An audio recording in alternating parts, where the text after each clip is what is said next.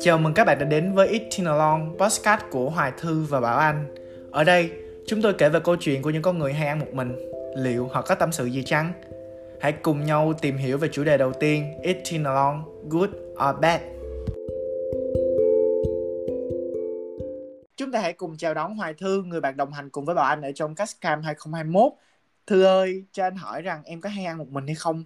Và nếu có thì liệu rằng nó có phải là vấn đề với em không nhỉ? Ờ, em thì em thấy cái chuyện đó rất là bình thường. Bởi vì em ở với anh trai của em mà giờ giấc của hai anh em rất là khác nhau. Ờ, cho nên em cũng hay ăn một mình lắm. Nhưng mà không hiểu tại sao em lại rất rất là enjoy cái cảm giác ăn một mình ấy. Bởi vì em thích cái cảm giác mà mình vừa ăn vừa mở nhạc chiêu chiêu rồi mình có thể ngồi chiêm nghiệm về những gì mình làm sau một ngày.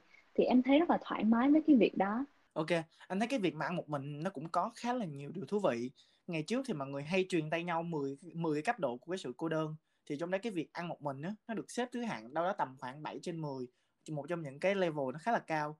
Thì lúc mà anh mới bắt đầu đi làm và bắt đầu xây gia đình, anh cực kỳ sợ cái việc mà phải ăn một mình vì nó kiểu nó ám ảnh anh á. Và sau này khi mà anh dần trưởng thành hơn thì anh hiểu ra rằng là à cái việc ăn một mình nó có hai cái thái cực đó là tích cực và tiêu cực thì ừ, không biết thì em suy nghĩ sao khi mà nhắc đề, về hai cái thái cực này của cái việc ăn một mình? Ừ, thì đối với em á thì à, đúng là nó cái việc ăn một mình nó có hai thái cực như vậy. Bởi vì à, thì theo em á thì về mặt tích cực um, là tức là mình sẽ chủ động với cái việc ăn một mình đó. Mình um, bởi vì mình muốn đi tìm không gian riêng cho bản thân.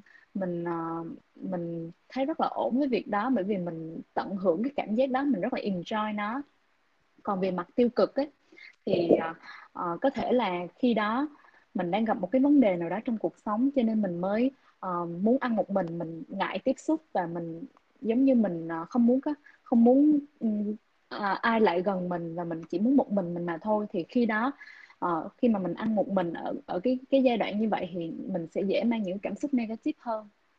Ừ, anh nghĩ là chắc hẳn là trong cuộc sống chúng ta đều phải luôn trải qua những cái cảm giác tiêu cực và tích cực thì đó là một cái điều bắt buộc rồi, giống như là cái việc là mình phải ăn một mình gì á và nếu mà bạn phải ăn một mình thì có lẽ là bạn sẽ không cô đơn đâu vì đã có chúng tôi Cảm ơn các bạn đã cùng lắng nghe những chia sẻ từ podcast Eating Along. Hẹn gặp mọi người vào vòng trong của Cascam 2021 để chúng ta cùng đi sâu vào chủ đề này hơn nhé. Xin chào và hẹn gặp lại.